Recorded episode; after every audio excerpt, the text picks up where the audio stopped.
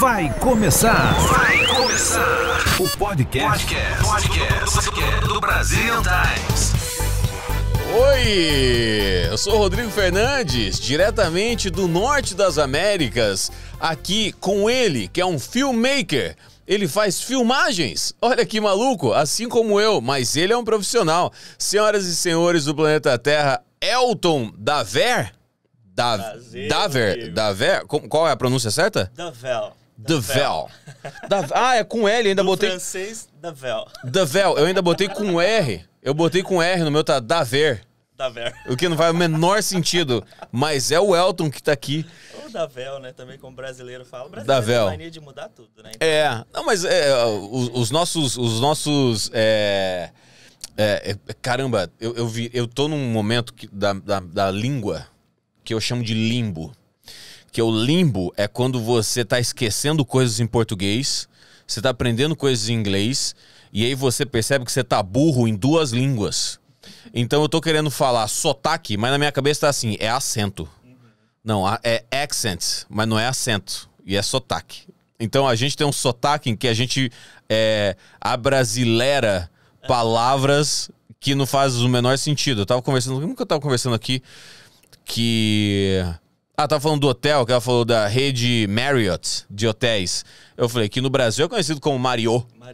É, mas no Brasil a gente fala Leroy Merlin, a gente fala Leroy Merlin, né? Então tá tudo certo. Não sei se você pegou a fase, se você já tá... Fala pertinho do microfone aqui pra galera do... Não sei se você já pegou a fase da galera brasileira que elas começam a criar palavras. Então, a gente falou isso na Núbia, o que era o parquear, qual que era a outra? Bizado. Você já ouviu queixar? Queixar? Não. Você consegue imaginar o que é queixar? Assim, você parando... Não, queixar no Brasil é quando você tá reclamando de alguma coisa, você tá se queixando. Não. Dinheiro, em inglês, é cash. Você pega um cheque e você vai no... E troca de... Vai no banco queixar. Sério, existe isso. Existe, eu tô falando. Que é trocar o cheque por dinheiro. E aí tem parquear, tem... Mas o quê? Tem várias coisas aí. Queixar. Puxa um pouquinho mais o microfone pra perto de você. Isso. Essa coisa de inventar verbo, né? É. Conjugar os verbos. Que nem... É isso. Que você cria um verbo novo, né, cara? Começa a inventar as palavras assim, aleatórias. Sensacional. Precisa ser estudado. Há quanto tempo você tá aqui nos Estados Unidos? 4 anos agora em abril. Mês de abril fez. 4 anos. E você já era filmmaker no Brasil ou você descobriu esse talento ou esse caminho quando se mudou pra cá? Não, eu já era. Eu vim da fotografia, eu sou autodidata, assim, sabe? Tudo que eu aprendi, assim, eu aprendi meio que sozinho. Ia pra fazer os cursos, chegava, assim, na faculdade ou no curso. E aí eu... Ah, pô, mas o cara não tá sabendo fazer, sabe? Aquele negócio de bater o olho, ver que tem alguma coisa estranha e falar assim, puta, o que é isso que tá acontecendo, aí, né? Eu lembro que meu pai, na transição da câmera analógica pra digital... Ele comprou uma câmera Nikon na época e eu comecei já na fotografia, sabe? Nem era minha profissão, sério, mas eu ia pro hobby. Então aí disso eu comecei a aprender a mexer no Photoshop, né? Photoshop. E aí eu fazia aquelas montagens, a galera ficava louca e tal, como que trocava fundo e tal. A galera... na época da ascensão aí do Fotolog, né? Do Fotolog, do flogão. Tratamento de pele, de tudo. Então a galera ficava meio que louca comigo com essas coisas. E aí quando foi recente, eu comecei a pegar vídeo também por hobby, brincando. E aí eu entrei numa agência de publicidade, da agência de publicidade eu decidi mexer com vídeo. E aí eu fui aprender com a galera, mas tipo, em uma semana eu já tinha pegado tudo que eles estavam fazendo. É, porque é diferente, mas não é diferente, porque as duas coisas são imagens. Na verdade, os programas são diferentes, mas você manjando coisas de fotografia, isso se transfere para a filmagem mais do que o processo contrário. Porque a fotografia tem... Você leva da fotografia para filmagem, o negócio do ISO, do diafragma, dessas coisas todas, de foco raso, foco profundo. E como deixar a imagem bonita para o clique. Como já deixar tudo preparado para o clique. Que é como você faz uma filmagem. Você tenta corrigir o máximo que der já na filmagem bruta, para quando chegar na pós, você dá um tapa numa cor, numa luz e tal. Então, você sentiu que essa transição foi fácil também ou nem tanto assim? Foi fácil em termos, porque, tipo assim, é lógico que a fotografia tá dentro desse plano aí de imagens, de vídeo também. Uhum. Até que a gente tem uma premiação dentro do cinema sobre fotografia. Sim, sim, sim. Então fala sobre enquadramento, sobre composição, sobre luz, sobre várias coisas que você precisa entender também para fazer uma composição de um filme. É o Hitchcock. O Hitchcock, ele era fotógrafo de revista. Isso. E quando ele foi para cinema, a galera falou, porra, os enquadramentos do Hitchcock, porque ele ele era fotógrafo de rua. Então, assim, a coisa tá acontecendo agora. Exato. Tudo tem que estar pronto para eu dar o clique e isso ir bem para a revista. Exato, mas aí você começa a ter alguns desafios que você não tinha, por exemplo, na fotografia. Você está num ambiente fechado, você regula uma luz, faz um clique perfeito. Abriu a porta, saiu, você tem uma luz estourando de um sol que você tem que regular, basicamente. Uhum. Aí agora pensa isso no vídeo. Exatamente. E aí você tem várias coisas para se ligar. O foco, a estabilização, que é o enquadramento, né? E aí você tem que regular a luz também, porque você tá saindo de um lugar escuro para ir para um lugar claro e aí ferrou. E é diferente o RAW da foto pro vídeo, né? Então eu acho que o vídeo ele é um pouquinho mais complexo do que a fotografia. Mas, no geral, os dois têm a sua arte, seu encantamento. Assim, sim, total. Você quem sabe fazer faz muito bem. Né? Você é da onde no Brasil? Eu sou do Espírito Santo. Do Espírito Santo. E você... Da onde no Espírito Santo? Vitória mesmo ou não? Linhares. Eu morei em quase todos os lugares. No sul, no norte, Vitória. Mas a minha base maior é Linhares, porque minha família veio de Linhares. Entendi. Sua família tem uma linhagem de Linhares. Eu não pude ficar sem fazer essa, Dani. Me desculpa, eu fiz. Tinha que fazer a piada. Tinha que fazer um trocadilho. Porque o trocadilho ele é mais forte que a piada, né? Sim. Porque o trocadilho ele vem e fala assim, ou é agora ou é nunca. Sim. Geralmente, numa convenção social, a gente deixa pro nunca. Mas eu gosto do agora ou nunca. E por que você veio aqui para os Estados Unidos? Qual que foi a onda? Tua carreira de fotógrafo na agência de propaganda tava indo legal. Tava indo bem, eu tive um estúdio, tive a fase que eu fotografava casamentos, ganhava muito dinheiro, inclusive, com casamentos. Casamento dá muito dinheiro. Casamento é uma coisa que não faz o menor sentido. A cerimônia já não faz, que é do tipo assim, eu amo muito essa pessoa, eu preciso gastar muito dinheiro pra provar isso, o que não faz sentido. E, além disso, é um negócio assim... Vou comprar comidas para o casamento. Você vai comprar comidas? Não é caro comprar comidas. Mas comidas de casamento é um absurdo de caro. Eu quero alugar esse salão aqui. Não é caro alugar esse salão. Mas é casamento? Nossa, mas aí é caro. Por que é caro? É sábado? É sexta? Ou dobro? É tudo muito mais caro. Então, assim, claro que todo mundo que trabalha com casamento ganha uma grana. E é uma coisa que, como uma pessoa que está indo casar, a minha cabeça fica... Eu não estou indo casar. Mas, assim, a cabeça é... Por que eu tenho que gastar essa grana? Tudo é muito mais inflacionado para casamento. Casamento é como eleição, né? Você vai trabalhar na política em época de eleição. Porra, mas a galera ganha muita grana, velho. Inclusive, antes de eu vir para cá, o meu start para vir para os Estados Unidos foi uma campanha política. Que fez uma grana absurda. Mais ou menos. Aí, tipo assim... fez uma grana porque é absurda que eu digo, porque ela é bem maior do que uma campanha normal. Exatamente. Então, eu já tinha essa vontade de viajar pelo mundo e tal, de conhecer outros países, e eu nunca tinha saído do país. E aí eu tava tentando a minha cidadania italiana, que eu queria alguma coisa pro lado de lá. Tipo, Londres, alguma coisa do tipo. Nunca pensei nos Estados Unidos. Eu pensei, cara, acho que Estados Unidos eu devo conhecer algum momento da minha vida, mas eu nunca tinha essa tara pros Estados Unidos, sabe? Morar aqui, né? Morar muito menos. E aí, mas você não tinha curiosidade de viver? Tinha, mas não era a minha prioridade. Eu gosto mais de lugares... Velho. Eu queria ir pra Europa porque eu gosto de coisa velha. Inclusive, minha esposa tem 82. Eu sou das trilhas, das montanhas. Então, eu adoro conhecer essas paisagens naturais, essas coisas, né? É meio doido. Mas aí, eu fui pra essa campanha política. E dentro da campanha política, eu tive alguns amigos que estavam vindo morar aqui. E aí, a gente começou a conversar bastante tal, sobre como era a vida aqui e tal. E como tudo na minha vida, né? Eu saí atropelando todo mundo. Eu tirei o visto, eu comprei a passagem na promoção. Eu lembro que era... Nossa, foi baratíssima a passagem. E os meus amigos, não, a gente vai. Estão lá até hoje e eu vim. Aí, isso é incrível, né? E eu vim pra ficar só um ano, mas aí...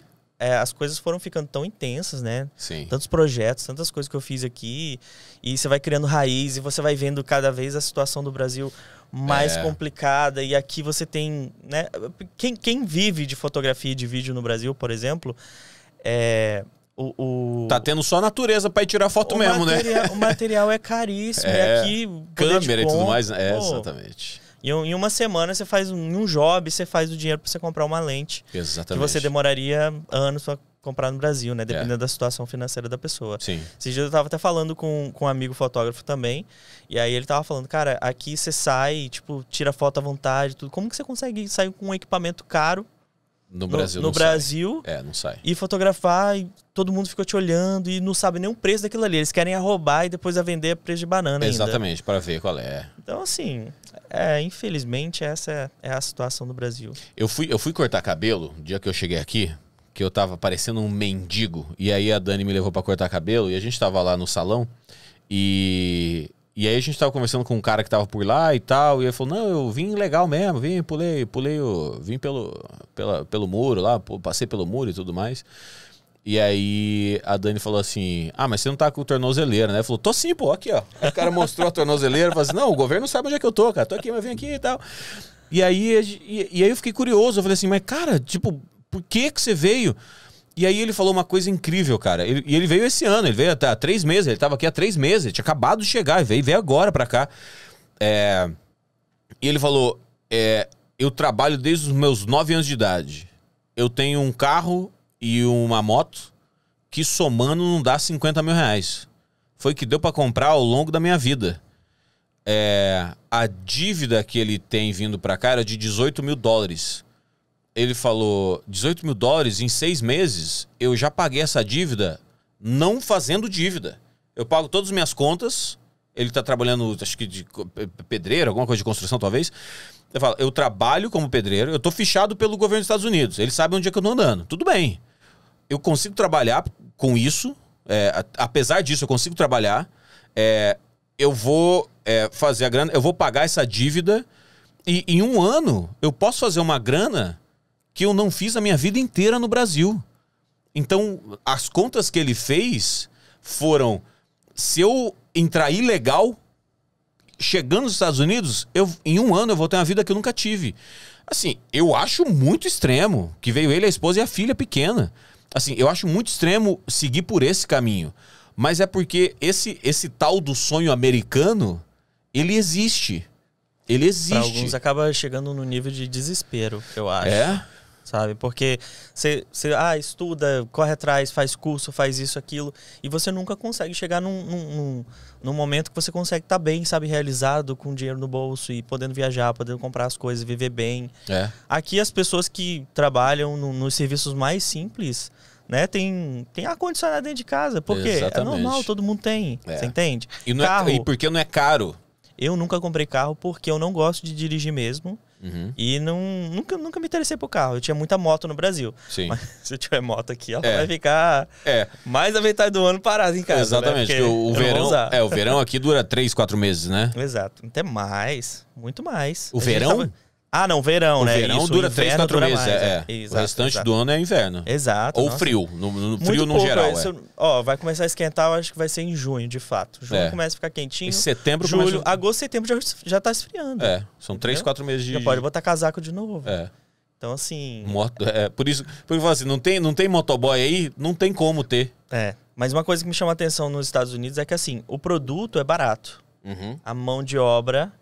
ela é mais valorizada, né? Igual você falou que você vai cortar o cabelo. Pô, cortar cabelo, né? É uma grana. É uma grana. Aqui não é... 50 dólares. A gente já tá acostumado. E a gente ainda dá tips.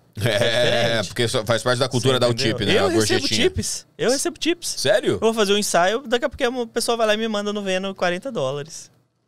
Você acredita? Cara, é diferente a mentalidade da pessoa que tá aqui. E os brasileiros, depois que começam a ficar um tempo aqui, a gente também vai tendo essa mentalidade, entendeu? Eu já trabalhei em várias coisas aqui, por exemplo. Eu tive um part-time uma vez que eu trabalhava num café, que é a Honeydew, que é como se fosse um Dunkin'. Um Dunkin' Donuts, a Honeydew não é tão conhecida assim, né? Talvez. Mas é uma rede também? É uma rede também, é bem famosa. Mas talvez você nunca prestou tanta atenção, porque os mais famosos são o Starbucks, o Dunkin'. Mas a Honeydew também é bem grandinha aí, aqui na América. E aí eu trabalhei e tal, e era o mesmo sistema, né? Você aprendia a fazer café e tal, um lugar que era só americano, você tinha que se virar e falar. Cara, era loucura. Então, tipo assim, eu recebia muita tips. Às vezes o cafezinho do cara era X, o cara ia lá e dava o dobro de tips. Uau. É uma coisa meio louca, assim. É porque aqui o cafezinho também é 60 centavos, né? É, baratinho. Aí o cara vai lá e te dá $1, $2 de tips e sai. Que maneira. Você entende? Então, a cultura... E aí, quando eu tava do lado de cá, eu comecei... Eu sempre que eu vim pra cá, eu sempre dei tips e tudo. Já aprendi esse novo sistema, né? Só que depois disso, eu valorizei muito mais. Eu não dava muito, não. Eu dependia do tamanho da conta. Se a conta era muito alta, porque daí é porcentagem, né? Se a conta dava muito alta e tinha que pagar 15% de tip, eu repensava. Eu repensava, botava 10. Você já foi nas baladas caras daqui? Não, cara nunca, eu não tenho nem dinheiro pra ir na balada cara, mas uma balada média de você comprar que é aquilo. Ah, você deixa o teu cartão lá, maior cagada do pub, mas é como funciona. Você quer pagar só esse ou você quer deixar o teu cartão aberto? Tem dia que você fala assim, não, só queria essa cervejinha aqui. Mas às vezes fala assim, não, deixa aberto aí, a gente fecha no final. E aí quando fecha, você gastou ali $70 de cervejinha, eu fico assim, puta, mais 15%? Eu vou mandar um 10 aqui. De vez em quando eu faço isso. Sim. Mas, porque daí são $7 a mais. $7 é uma grana e eu já tô bêbado, mas ainda não cheguei a ponto da bebedeira de ficar de não saber fazer conta. Então eu diminuía. Mas, e é no bar também, mas se é alguma coisa que eu pedi, ou alguma coisa que eu comprei, eu tô no restaurante, em Chicago é 16%, né? 10%. Não, qual que é a média? Normalmente 15%. É 15, 16. É, Chicago tem um... Uma vez eu paguei 15 e a minha colega de classe falou assim, em Chicago é 16. Ai. Aí eu peguei e mudei o 5 para um 6, assim. Fiz uma bolinha aqui. Me irrita. Até a conta é difícil de fazer na hora. Eu não faço conta. Eu não faço a conta. Alguém me explicou em algum momento da vida. Porque tem... Quando chega a conta, aqui nos Estados Unidos, chega a conta e aí tem assim, tip. E aí você faz o cálculo de quantos por cento e embaixo você assina. Tem gente que faz o cálculo muito rápido. Eu pego no lugar de tipo, eu boto 15%, assino e entrego de volta. Sim. O cara que faça no computador a porcentagem. Não, quando vem na conta é tranquilo, porque eles te dão a opção, eles te mostram o valor que vem. É, às vezes sim. Ou às vezes no cartão também você vê lá quando você vai autorizar, entendeu? Sim, mas às vezes o cara traz impresso já. E aí não tem a porcentagem do tip. Tem só assim, quanto você quer dar de tip? Aí ali eu boto 15%. Ah, tá. Não. O meu normal é 15%. Não, mas geralmente você bota o valor, não? Você bota o valor...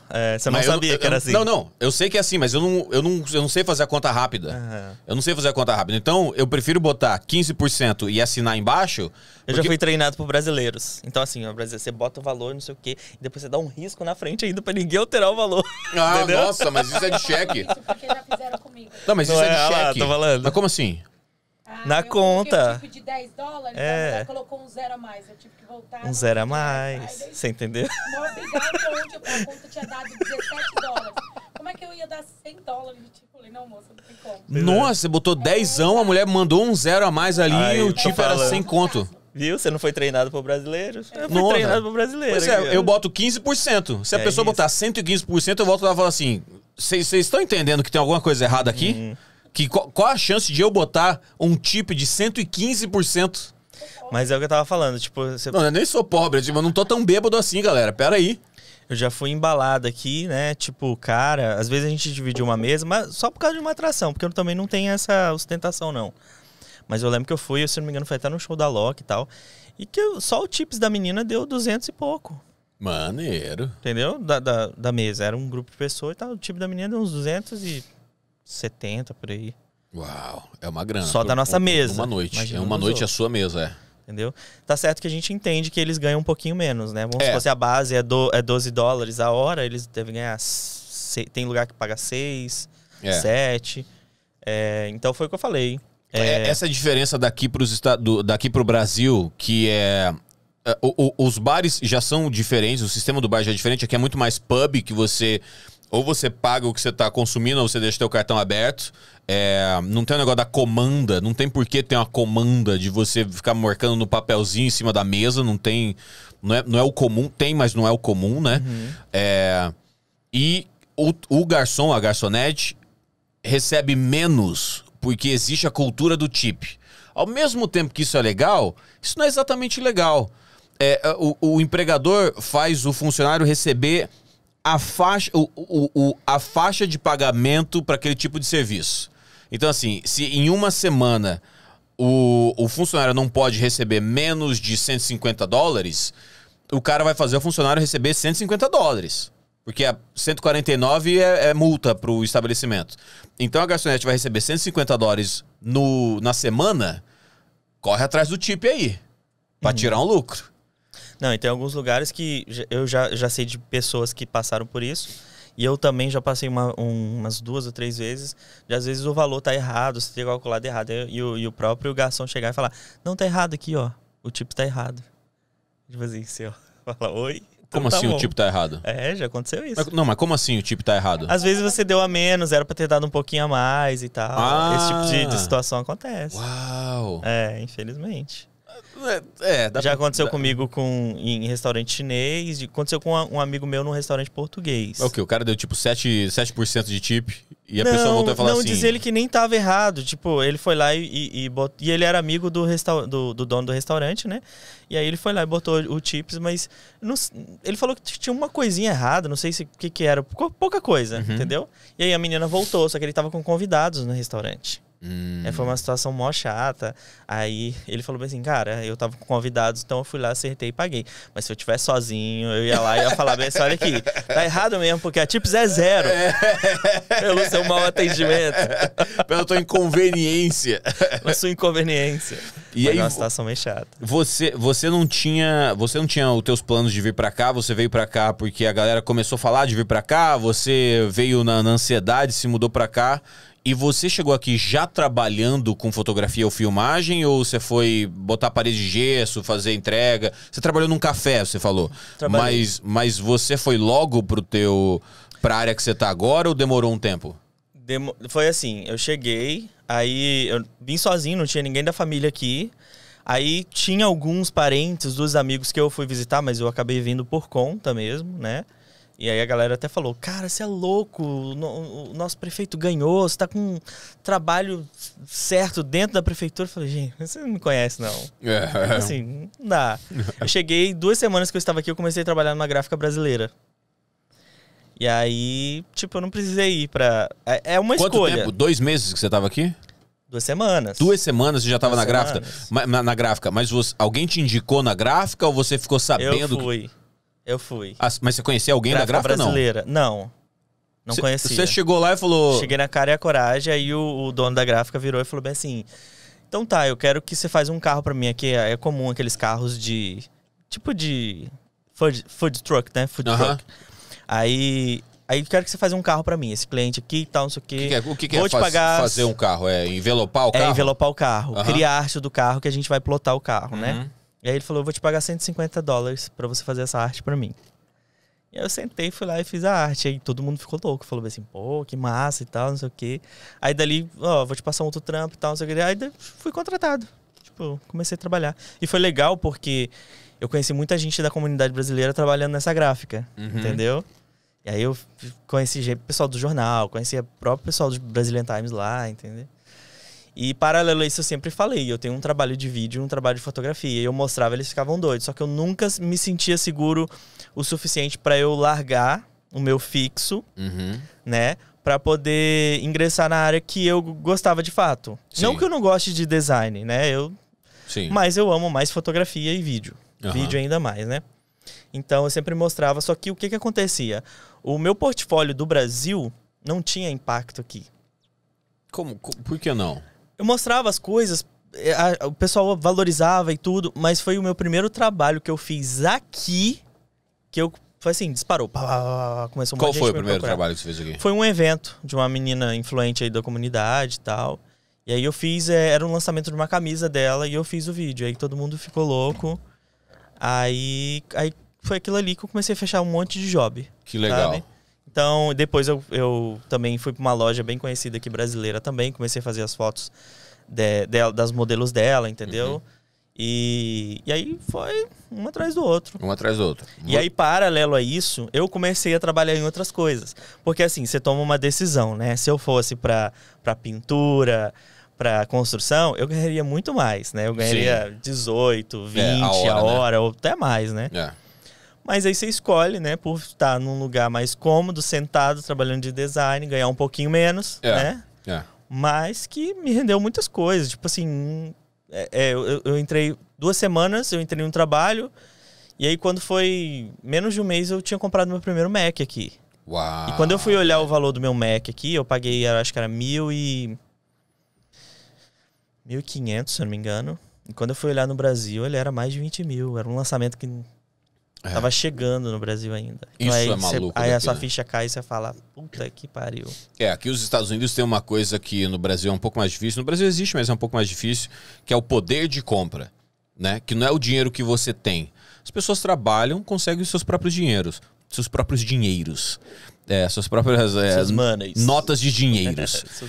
Quando você faz o. Quando você vai lá e como que é o. Não é o cheque? Como que é o você vai Queixar. Lá e. Você vai e queixa. Você vai lá e queixa o teu dinheiro, faz a tua transferência.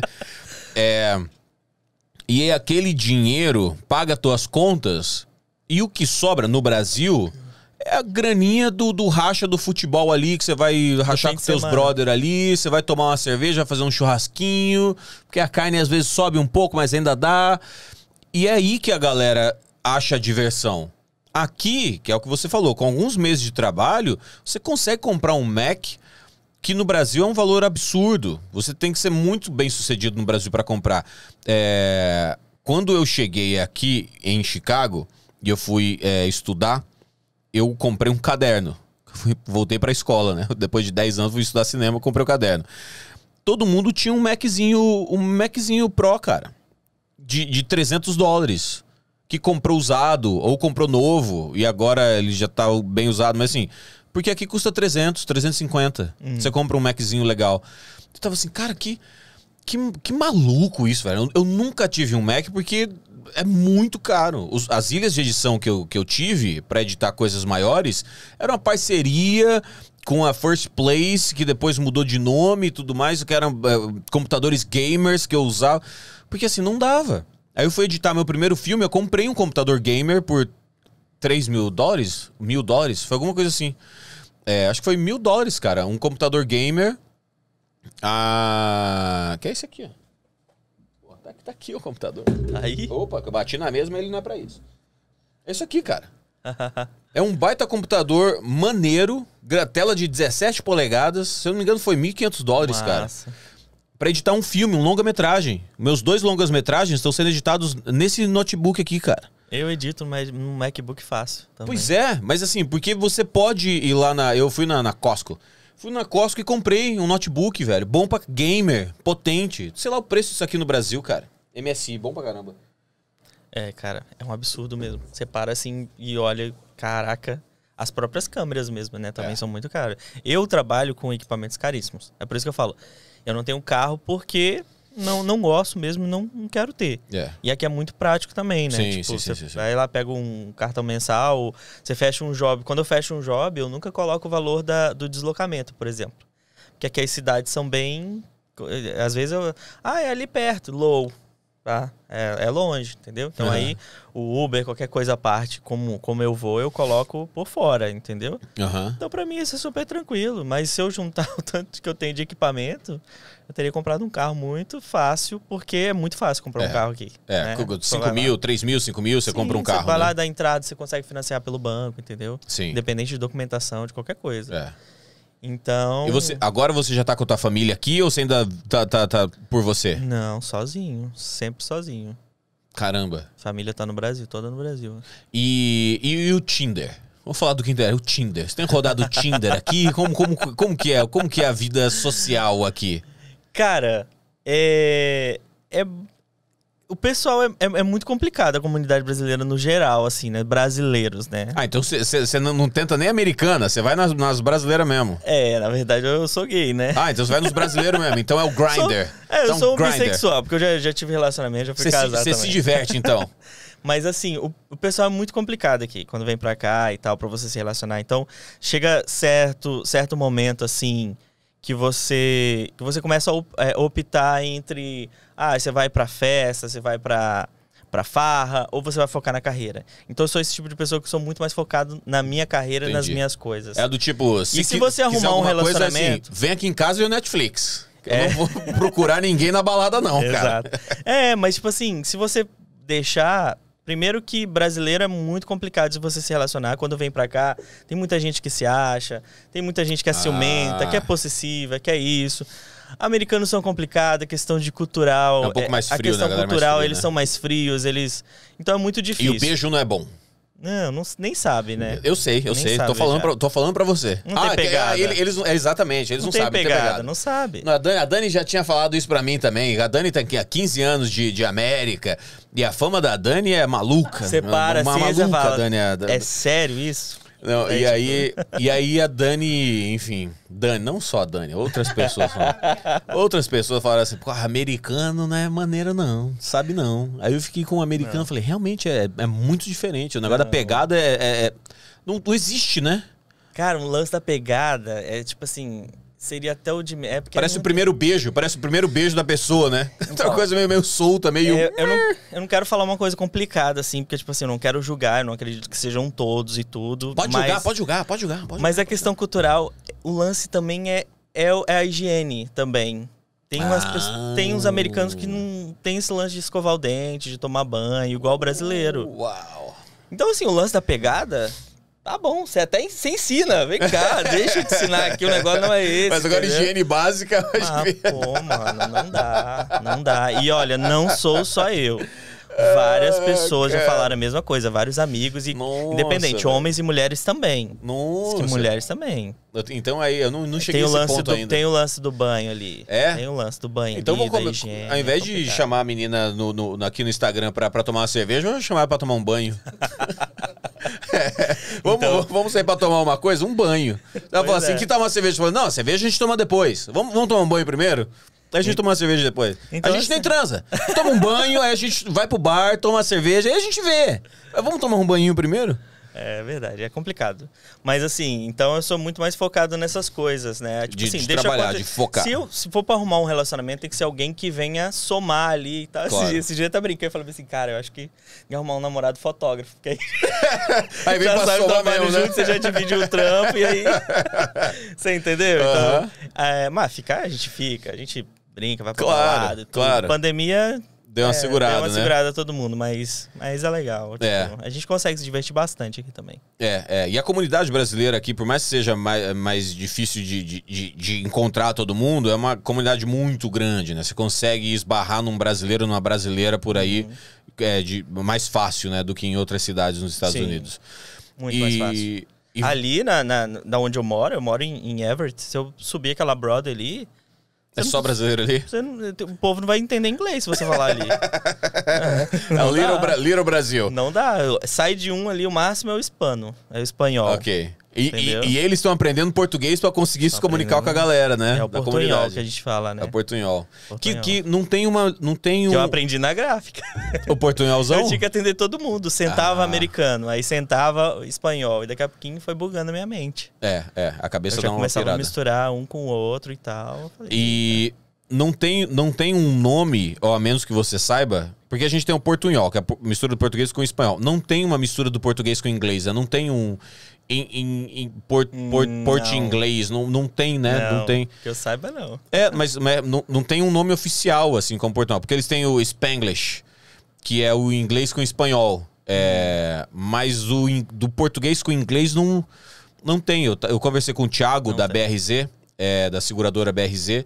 Ele tava falando, não existe uma pesquisa para saber quem é o brasileiro americano. Ele é casado com uma grega americana. Ele falou, a gente sabe quem é o italiano americano, a gente sabe quem é o cubano italiano, a gente sabe quem é o latino-americano, mas o brasileiro americano não tem uma identidade. Que é isso, não tem uma palavra pro inglês brasileiro. E quando você chega aqui, a pessoa fala, você vai aprender na prática o inglês. Beleza, você vai pra rua, só que, cara, você pegar um indiano falando inglês, você fala assim, cara, não sei nada de inglês, porque ou você fica perdido. Se você pegar um chinês falando inglês, cara, é uma loucura assim, real. Então, você começa a bugar. Entendeu? É. Porque você pegar um americano raiz ali, que fala direitinho e tal, você aprende as gírias, você aprende as coisas. Mas a gente acaba convivendo com outros imigrantes também que estão aqui. É, mas é mesmo como aprendeu o português no Brasil. Imagina o gringo, aprende o português no Brasil. Aí ele vai ou para Porto Alegre, ou ele vai para o Nordeste, ou ele vai para algum outro estado que tem um sotaque super característico. Esse cara vai falar assim, eu aprendi um português que não se fala nesse lugar aqui. A sorte, assim, é que todas as pessoas que eu conheço, americanos, amigos, tudo, pessoas que eu já convivi e conversei, a maioria deles falam que de todos, o brasileiro é o que... É melhorzinho de se ouvir, assim, mesmo errando. Porque os nossos erros acabam puxando pra uma coisa mais fofa, meio diminutiva e tal. Ah, que legal. Você entendeu? Legal eu saber. Já ouvi vários americanos falarem isso. Porque, por exemplo, os chineses, eles não gostam. Realmente, assim, tipo, o jeito de falar e tudo. Eles não têm... Os indianos também têm uma coisa mais pesada, né? Tinha uns indianos, inclusive, que trabalhavam com a minha amiga. Minha amiga trabalhou no mercado lá no centro de Boston. E aí ela falava sorry. Ela sorry com ele, sorry. E aí ela começou. Só que ela começou isso na brincadeira. Mas ela era brasileira? Ela era brasileira. Aham. Só que ela aprendeu a falar com os indianos. É, porque assim, ela era brasileira, trabalhou. Lá todo mundo tem que falar inglês, né? Sim. Porque o mercado é no centro de Boston. Sim. Era no Queen's Market. Ah, sim. E aí a loja da frente era brasileira, que vendia frango. A da frente era comida indiana. A do lado era hispana. Uau. E tinha o grego do outro lado. Então, tipo assim, no final eles eram amigos. No final eles eram amigos, todo mundo ia pra balada junto. Sim. Aquela coisa louca. Era aquela comunidade ali. Aquela comunicação ali perdida. Babel. Ninguém entendia nada.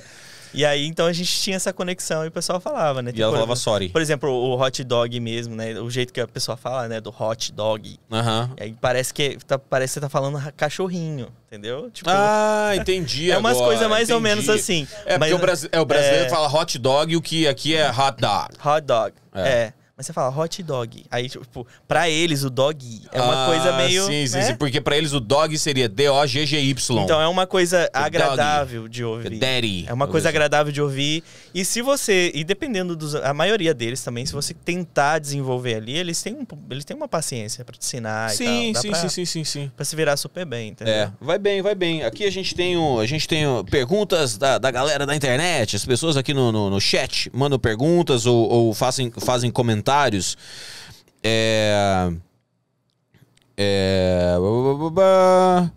O microfone do Banguela tá bem mais alto. Mas agora a gente já resolveu isso aí, ó. Talvez, eu acho que sou eu que tô um pouco mais afastado, tá? Isso chama projeção vocal. O Fábio Mantonelli mandou: o dinheiro brasileiro tem uma vantagem, combina com qualquer roupa. Eu não entendi isso. Você entendeu isso? Você entendeu isso? Tô tentando entender também. Entendi. Fábio, essa piada foi ótima. Ninguém entendeu. Qualquer roupa. O Gabriel Altafim mandou o seguinte: brasileiros, em geral, quando vão pra aí, têm medo de ficar doente e ter que gastar uma fortuna com o hospital? Vocês já ficaram doentes a ponto de precisar?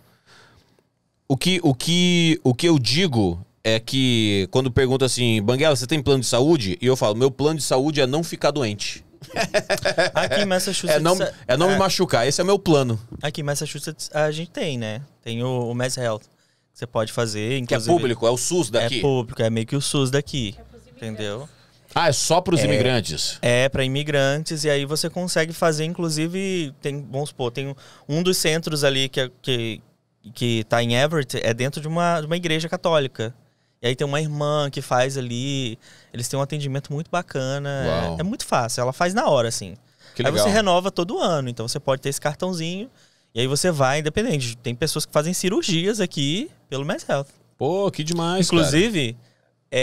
Eu tirei um dente pelo Mass Health, que isso aí é um siso, fiz uma cirurgia de um siso. Uau. Pelo Mass Health. De graça? De graça, porque a galera tem essa coisa também, que tratamento dentário aí é caro e tal, não sei o quê. Realmente, tem algumas coisas que não cobre, mas no caso, conseguiu cobrir. Porra, excelente. Entendeu? Então, eu acho que falta muito as pessoas se informarem, pesquisarem mais, e não ir pelo que todo mundo tá falando. Entendeu? Vai lá, vamos descobrir. Não, já tem, né? Eu sou dessa. Não, e as informações todas estão no Google também. É fácil de encontrar, assim, procurar certinho. Tem um pouco de paciência, mas é que a gente ouve muito o geral do plano de saúde nos Estados Unidos. É uma coisa que a saúde pública, no geral, nos Estados Unidos não é uma coisa gratuita, não é barato. É, não é bem assim. E, inclusive, você é muito bem tratado. Tipo, sim, eu fui lá, fui super bem tratado. Inclusive, eu tive a cólica renal, né? Que quem conhece sabe que é horrível. É, fui parar dolorido no hospital algumas vezes, assim. Eu tive uma época também que eu tive uma crise de pneumonia. Você é super tratado. Eles vão lá e botam no seu cartão e você não paga nada. Uau, que maneiro, entendeu, cara?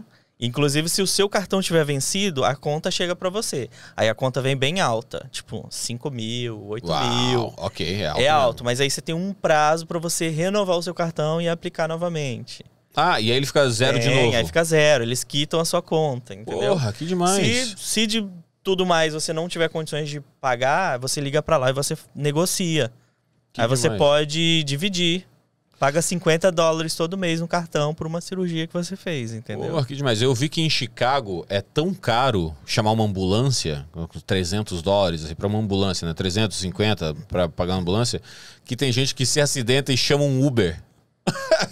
Que eu falo assim, é comum, é meio que isso, né, Dan? Sim. O cara se acidenta, a moto bateu, caiu, tá no chão, tá doendo, tem que ir pro hospital. Peraí. Abre o aplicativo, chama o Uber. Não, eu tô aqui na rua, tá, eu só vim aqui. Aí chega lá, o Uber chega, não, eu tenho que ir pro hospital. Porque senão alguém chama a ambulância e aí vai pro teu cartão. Você tem que pagar essa ambulância aí, cara. Sim. Que é a saúde privada aqui, né? O que tem que ter cuidado também é que, tipo assim, os americanos, eles têm uma mentalidade diferente do brasileiro. O brasileiro é, toma uma ervazinha, faz isso aqui e tal, não sei o quê. Tudo tem jeito, tudo tem um jeitinho. Tudo tem um chá. Aqui não, aqui você tem que tomar muito cuidado. Primeiro que eles começam te fazendo um monte de questionamento sobre a sua sanidade mental. Ah, é? É. Mas do que quando você chega no hospital? Você tá bem? Você tá feliz? Tipo assim, se você falar... Se você, brasileiro, se chegar lá na mesa e falar assim...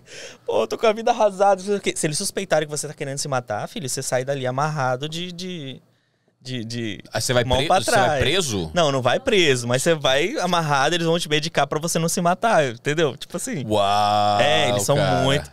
Tudo é super assim... Qualquer coisinha eles aumentam e há uns nomes, uns termos técnicos e tratamento intensivo e tal. Se bobear, dependendo do que você chegar ali e você falar, você tem que tomar muito cuidado, senão você já sai dali pra mesa de cirurgia. Uau! Dependendo, você não era pra isso. É, um amigo meu em Chicago, ele falou assim, se você teve alguma discussão de trânsito ou com o vizinho, uma discussão na rua e a pessoa fala, eu vou te matar, você liga pra polícia e essa pessoa vai presa, porque ela falou que vai te matar. Você liga e fala, ela falou que vai me matar. A pessoa fala assim, não, não falei isso, você falou. Aí a polícia vai chegar e falar assim, você falou? É, mas eu tava no quente do momento, então você vai pra cadeia agora. Amiga, você não pode ameaçar as pessoas de morte. Eu tenho uma amiga que ela levou um tombo, negócio de limpeza e tudo, coisa de construção, né? Levou um tombo, chegou toda roxa lá e tudo, e o marido foi acompanhar ela. E a mulher foi e ficava assim... Você quer falar alguma coisa só pra mim? Numa outra sala? Ela, não, moça, pelo amor de Deus, não foi ele que me bateu, não. E tal, não sei o quê. Mas mesmo ela falando, a mulher não... Ela fez o cara sair da sala e tudo. Mas isso é incrível. Isso é ótimo. Não, isso é legal, isso é legal. Algumas coisas são legais, né? Mas outras coisas não. É um problema ótimo, porque realmente, se é uma violência doméstica e o sistema de saúde tá ligado pra isso... É incrível o sistema de saúde proteger a mulher que está sofrendo de violência doméstica. Sim. Porque o mais comum no Brasil é duvidar de que esteja acontecendo uma violência doméstica. A mulher chega com o braço quebrado, o marido fala assim, não, ela escorregou. E a mulher está quieta o tempo todo. Mas o que aconteceu? Aí a mulher fala, não, eu escorreguei. Você, porra... Aqui, por exemplo, se houver uma discussão, tipo homem, mulher ou qualquer outro tipo de coisa, vai os dois para a delegacia, né? Para descobrir quem deu o primeiro tapa, né? Ah, é? É, tipo, quem começou primeiro, entendeu? Caramba, isso é ótimo. Isso é ótimo, bem, cara. É bem sinistro. Algumas coisas aqui são muito a favor do cidadão, outras nem tanto, né? A gente vê muita brutalidade policial com muita gente, mas outras coisas como o sistema de saúde não sabia que era assim, que cuidava, e é muito bom que seja, muito bom que seja. Sim. Você agora tá trabalhando na gráfica, como filmmaker, como fotógrafo, com tudo? Ou você tá só em foto e vídeo agora? Não, eu saí, eu fiquei 1 ano na gráfica. E aí depois eu comecei a trabalhar por conta própria. Aí foi aí que eu falei que eu pegava essas coisas, vamos supor. Um dia um amigo meu pegou um, um serviço de um casamento, né? Que ele ia fazer a comida e tudo. Eu acabei pegando um trabalho de garçom. Então eu vi como que era trabalho de garçom, entendeu? Uhum. Outro dia surgiu uma limpeza que eles fazem dos estudantes. Como assim? Quando chega a época que acaba as aulas, né, que eles vão entrar de férias, eles abandonam os apartamentos, né? Sim. E aí dá uma faxina geral, porque aí tá um lixo. Diz que é a limpeza mais sinistra que tem antes do pós-construction, né? Uhum. E aí eu fui pegar essa limpeza, eu fiz 8 apartamentos numa madrugada, mas era um grupo, né? A gente entrava, um beck e tal, eu tive essa experiência. Uma vez só, mas... Foi maneiro? Mas eu fiz... Foi legal, foi legal. Eu tava quebrado, óbvio, né? Cheguei em casa, era 6 horas da manhã, comecei 11 da noite. Nossa, era de dormitório de adolescente. Dormitórios igual a gente vê nos filmes. Cambridge, tipo Harvard, essas coisas, entendeu? Igual a gente vê nos filmes e no Xvideos. Exatamente. Dorme. É um site de vídeos que tem na internet, você vê como jovens vivem a vida, então... né? Jovens da geração X. O que acontece nas fraternidades? Os jovens da geração X, por isso que chama X-Vídeos. Uhum. E aí, mas o meu trabalho mesmo, eu foquei na fotografia e no vídeo. Uhum. Comecei a viver só disso, entendeu? E hoje eu trabalho com isso. Então, tipo, eu faço ensaios... normais, assim, tipo, uma pessoa me procura, eu quero fazer um photoshoot. Uhum. Vamos lá, vamos fazer. Aí eu faço. E tem empresas também, né, que me pagam pra eu atender. Tipo, eu vou lá uma vez no mês, faço a captação, dou um suporte pra eles, entrego os vídeos da captação que eu fiz, e aí legal. Fica meio que um fim mensal. Eu recebo dessa empresa. E você tem... você abriu um negócio assim ou é tudo meio freelance? Ou você abriu um CNPJ daqui, eu não sei como... Eu abri um negócio... Tipo, eu abri a minha DBA, né? Que eles chamam, que é como se fosse o MEI lá no Brasil. Uhum. Né? Então, aí, pra você declarar tax e tudo mais. Uhum. Então, existe aqui a DBA, que você pode abrir empresa. E aí, eu abri, eu tenho a minha empresa. Só que, paralelo a isso, eu tenho outros projetos também. Que eu tenho uma TV Stream que eu lancei aqui, que é a NATV. Uau. Né? Que é um projeto, assim, que não me rende dinheiro ainda, mas tá me rendendo boas conexões. E legal. Estamos fazendo aí um trabalho bem bacana, que vai render bons frutos, né?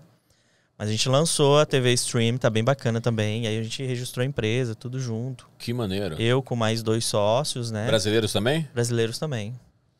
Que trabalham com isso ou eles são empreendedores e tem outros? Não, 2 não. Uma tem uma loja de roupas. Uhum. E ela entrou meio que investidora. E ele trabalha com marketing digital. Ele trabalha com lançamentos e tudo. Tá. Então a gente meio que se divide. Eu sou o diretor criativo, eu que dirige os programas e cuida da parte criativa, que faz todo sentido, é a minha área. E ele cuida da parte mais estrutural ali, entendeu? E juntos a gente montou aí uma plataforma, que é natvplay.com, e a gente está fazendo alguns programas de alguns brasileiros aqui, e ao mesmo tempo estamos trabalhando conexões com diretores do Brasil. Que legal. A gente já tem um filme na plataforma, tá vindo um documentário agora. Que legal. O filme do quê? É brasileiro? É filme americano? Brasileiro. Estamos focados só no brasileiro agora. Tudo produção brasileira. Mas é pro público brasileiro, então por isso é um filme brasileiro? São brasileiros que vivem no mundo inteiro. Tipo assim. E vocês têm vontade de fazer produções aqui também? Sim, produções também. De ficção e de... Ou muito também. Mais de programas de TV? Nós vamos começar pelos documentários. Tem um documentário que já tá engavetado, né? Uhum. Que vai falar sobre os imigrantes, que é bem bacana. E a gente já tá produzindo ele. E depois nós vamos vir também com uma série bem bacana sobre empreendedorismo também. Legal. Contando a vida por trás dos donos dos business aqui. Que legal. Então vai ser uma produção totalmente original nossa. Que maneiro. Estamos trabalhando isso aí também. Eu bati um papo aqui com as meninas da MG Group. MG Group. Uhum. E elas fazem real estate, elas fazem flip house, elas fazem bastante coisa assim. A gente conversou um pouquinho fora do ar, não exatamente com elas, da ideia de elas terem um programa mostrando isso aí. Que é um reality, mas é um meio documentário, né? Tinha um programa de lançar um canal, alguma coisa do tipo. Eu nem sei se elas lançaram. Às vezes é uma coisa muito maneira de conectar você com elas e fazer isso acontecer. O outro cara que entrevistei aqui, o Rafael Silva, é um ator brasileiro que cresceu aqui nos Estados Unidos. Ele tá num filme da Disney, tá num outro filme que vai lançar, que é incrível. Cara, o elenco é incrível o elenco. E é um brasileiro que tá... E ele tá querendo fazer coisas de ficção também.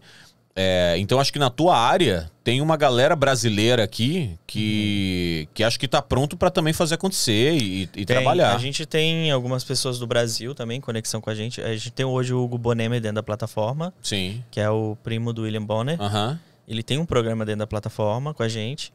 E a gente tá com algumas conexões com brasileiros também na Califórnia. Legal. Inclusive vai entrar um rapaz que é ator também, vai entrar com um programa de comédia, tá lá. Que legal. Quem é? Então, Renato. Renato do quê? Esqueci o sobrenome dele. Depois eu te passo. Mas ele vai fazer comédia lá na Califórnia e... É, ele vai produzir o material. A gente tá tentando trabalhar isso. Legal. Produz o material e traz pronto. Porque não é uma plataforma, assim, pública, aberta. A gente faz um controle de qualidade, né? Sim, mas sim, a pessoa tendo um bom projeto, apresentando pra gente, a gente olha, avalia e vê como que pode fazer. A princípio, a gente vai trabalhar com as inserções comerciais, né? De 15 segundos. Pra tentar suprir os custos, né? Porque claro, não é fácil. Do sistema, claro, é. Do sistema, do site. Inclusive, nós estamos lançando nosso aplicativo agora também, tá pra sair. Qual o nome do aplicativo? É NATV Play mesmo. Ok. É, se eu não me engano, ele já está disponível no Android, mas a Apple é um pouquinho mais burocrática, mais então eu não divulguei nada. Sim, sim. Mas em breve a gente vai divulgar aí e tá saindo o aplicativo. E paralelo a isso, eu também tenho um outro projeto que é o Create, que é um evento que eu fiz aqui, que é uma conferência de inovação e criatividade. Uhum. E, inclusive, nunca se teve um evento desse aqui, pelo que o pessoal me informou, a Liliane. Vieram vários palestrantes também, nós trouxemos vários influenciadores. A Lohane Mavromatis, que tinha mais de 3 milhões nas redes sociais dela. Foi muito legal, cara. A gente conseguiu colocar o evento dentro do Centro de Inovação de Boston, que é o District Hall americano. Eles entraram apoiando. Que demais. Ano passado a gente teve a nossa versão online e esse ano nós estamos indo para Nova York, dia 26 de setembro. Velho, que incrível, parabéns. Nós vamos para Nova York. Parabéns. E aí o Create, ele começou como um evento, né? Porque lá no Brasil eu participava de várias conferências de criatividade, inovação, né? Sim. Lá a gente tem muitos nessa área. E aqui não tinha, pelo menos o brasileiro, se quisesse, tem que ir para o americano. E nem todos ainda tem esse domínio da língua. Por mais que eles consigam se virar, alguns termos técnicos acabam dificultando, né? Então aí eu fui e lancei essa conferência. E, cara, eu tive um feedback muito legal, muito positivo. Todo mundo amou. Ficou muito conhecido. Nós tivemos 5 minutos de matéria na Globo Internacional. Uau, que demais, cara. Foi bem bacana. Que demais. Pô, parabéns. E aí, paralelo a isso, a gente está fazendo outros trabalhos dentro dessa área. Porque a nossa ideia é que o Create seja uma marca... por exemplo, agora a gente lançou o Create Academy, que acontece todo mês, e aí a gente traz um palestrante para dar aula. Nós tivemos a aula aí dos arquétipos, sobre design thinking. Nós vamos ter uma aula sobre fake news agora esse mês. Uau, que legal. E eu trago uma galera mesmo técnica para dar aula mesmo, de graça, entendeu? Então, mas ideia... pra quem? Quem que é o público do Create? O público são pessoas que trabalham com internet no geral. Que aí você acaba englobando muita gente. Até as marcas hoje, elas precisam se posicionar dentro da internet. Elas precisam estar na área digital. Claro. Então todo mundo que está na área digital precisa conversar sobre essas coisas. A gente traz pela questão social... essa coisa de igualdade, de diversidade, o meio ambiente também, sustentabilidade. A gente traz muitos assuntos importantes para pauta e também traz um pouco dessa área técnica do marketing, né? Como você pode ser um influenciador e ganhar dinheiro, por exemplo. Então a gente mistura tudo isso e fica uma experiência bacana pro nosso público, pra galera que tá consumindo. Você conhece um cara chamado Camilo Coutinho? Conheço. Ele é um especialista em redes sociais. Se você se interessar em convidar ele para ser um dos palestrantes em algum momento, eu sou muito amigo dele. Conheço. E ele é um especialista de YouTube, redes sociais. O conteúdo dele é muito focado. Para ajudar as pessoas a conseguirem colocar seus materiais no ar. Ele faz uma sériezinha que eu acho muito legal. No Instagram mesmo, ele fala assim... Vídeos que um dentista pode fazer. Aí ele bota uma lista de 10 títulos de vídeo para dentista. Vídeos que um advogado poderia fazer. Ele faz 10 títulos. É isso aí. É basicamente isso daí. Só que aí você... Ele tem essa área específica, que ele trabalha mais com a plataforma do YouTube, se eu não me engano, né? Sim. Como você ganhar dinheiro no YouTube e tal, não sei o quê. E a gente traz muito mais gente. Incrível. Tipo, ele seria só um, né? Sim, a gente traz a galera da moda, a gente traz a galera... Então, cada um vai, né? Esse ano, especificamente, nós estávamos com uma galera massa pra vir. Eu tava com... o Vitor do Metaforando. Uau. Confirmado pra vir. É, a Mariana Nolasco. Sim, incrível. Mas eu não vou conseguir trazê-los por causa da fronteira. Se eu deixar pra cima da hora, a gente não vai conseguir se programar. Mas é pra setembro. E a fronteira tá fechada, mas a gente não sabe se vai abrir até lá. Porque 4 de julho. A situação do Brasil já tá bem complicada. Né? 4 de julho, o presidente Biden quer todo mundo vacinado. Aqui, mas e lá? Então, mas tem um pessoal vindo pra cá fazendo a quarentena no México, porque a fronteira com o México não tá exatamente fechada. Sim, mas aí pra mim seria um custo bem maior, né? Eu trazer a pessoa e... Botar o cara pra ficar duas semanas... 14... No... Pera aí, vou trazer você pra palestrar, já tem os custos daqui, o custo da viagem. Fica aqui no México, aqui tinha umas férias. Nesse hotelzinho all inclusive aqui em... Mas a gente tem uma galera... Cancún.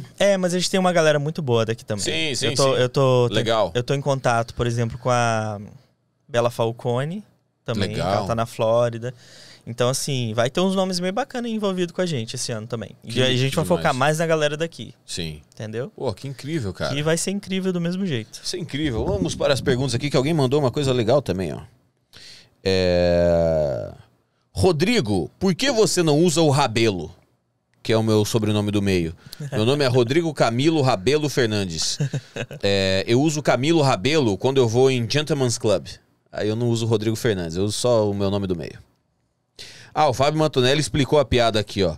O dinheiro brasileiro tem uma vantagem, combina com qualquer roupa, porque é colorido. Que daí combina com qualquer roupa, porque cada nota tem uma cor, então você consegue... E aí o dólar é só verde e cinza e... Entendi. Foi incrível, Fábio. Essa piada acho que foi... Eu acho que eu preferia ficar com a primeira ainda, porque ainda tava meio que... Porra, mandou muito bem. Tinha um mistério ali. Porra, mandou muito bem, Fábio. Você realmente... Manda bem, realmente manda bem. Tô rindo até agora. A Dani falou que tá rindo até agora. Ó, o Valtinho Rufino falou assim, ó. Mais alguém fica esperando que o Banguela coloque o boné pra trás? Me dá uma agonia não ver os olhos. Como não ver os olhos, cara? Tô vendo meus olhos aqui, dá pra ver tranquilamente, cara. Dá pra ver. Você quer que eu... Essa não colou, não. Você quer que eu vire o Sérgio Malandro aqui pra você interagir comigo? Que história é essa? E qual que é o teu objetivo pessoal? Você não tinha vontade de vir para os Estados Unidos, você veio porque a galera deu uma agitada, você trabalhou em várias coisas por experiência ou porque precisava da grana, você tá trabalhando no que você quer, você tá com uma plataforma legal, você tá com os teus trabalhos, os teus freelas, mas o que você tem algum plano, tipo, puta, eu quero ser o diretor de fotografia do filme do Scorsese, eu quero... Qual que é o teu plano mais maluco relacionado ao Norte das Américas? Cara... Hoje, no momento, eu quero muito injetar todas as minhas energias nos meus projetos que já estão em andamento, que seria a NATV Play e o Create, que eu sou apaixonado. O Create, pra mim, é mais que qualquer coisa, é uma missão. Eu entendo como uma missão. Eu gosto muito da proposta que o Create traz. Então, eu vou investir o máximo que eu puder de energia, de tudo, nesse Create. E a NATV Play também, que a gente tá aí meio que engateando, entendendo como que funciona essa área do stream, mas que tem sido uma experiência boa, né? Que tem gerado várias conexões. E eu quero, paralelo a isso, trabalhar mais a minha carreira voltada a vídeos também. Eu quero me empenhar na direção e futuramente lançar um longa, um curta, dentro da minha própria plataforma. Isso é incrível. Então, pra mim seria incrível, entendeu? Legal. E você tá com um público legal já na plataforma? Tá em crescimento? Tá bastante. Ela é muito legal, que a gente consegue ver um gráficozinho lá e aí tem um pontinho vermelho lá em Portugal, outro em Londres, sabe? E fica tudo espalhadinhos, assim. Que legal. Ó. Aí você consegue ver o quanto que as pessoas estão, assim, em tempo real. É bem legal. Porra, que maneiro, velho. Que maneiro. Então esse é o teu objetivo mais... Você ainda se sente dividido entre o filmmaker criativo e o empresário do negócio da comunicação, né? Você ainda tá um pouco dividido nisso, que você fala... Eu quero ver a plataforma crescer, o Create é o meu xodó, mas eu quero também dirigir um conteúdo para minha plataforma. Você ainda está flutuando entre... Quero ficar atrás de uma câmera dirigindo, mas eu quero ser um empresário que vai fazer tudo isso dar certo. Sim, é, na minha cabeça tudo tá conectado, entendeu? Não, é tá meio difícil. Tá porque tudo é seu. Tá tudo conectado. Mas a diferença de você pegar um roteiro para dirigir um filme, um longo, um curta, qualquer coisa que seja, e você produzir um evento... São totalmente diferentes. São caminhos diferentes, mas como os dois negócios são seus, eles se encontram dentro da tua cabeça. Sim. Mas você ainda não... Você entende que você consegue fazer tudo isso. Eu entendo que eu consigo fazer... O que é do caralho, não é um julgamento ruim, porque eu faço 1 milhão de coisas também. Sim. É só entender esse caminho, né? É porque eu trabalho muito também no coletivo, então eu nunca tô sozinho totalmente em... né, em determinada coisa. O Create, por exemplo, eu não tô sozinho. Claro, né? Claro. É uma galera gigante, que me ajuda, a produção e tudo, entendeu? A NATV também não estou sozinho, né?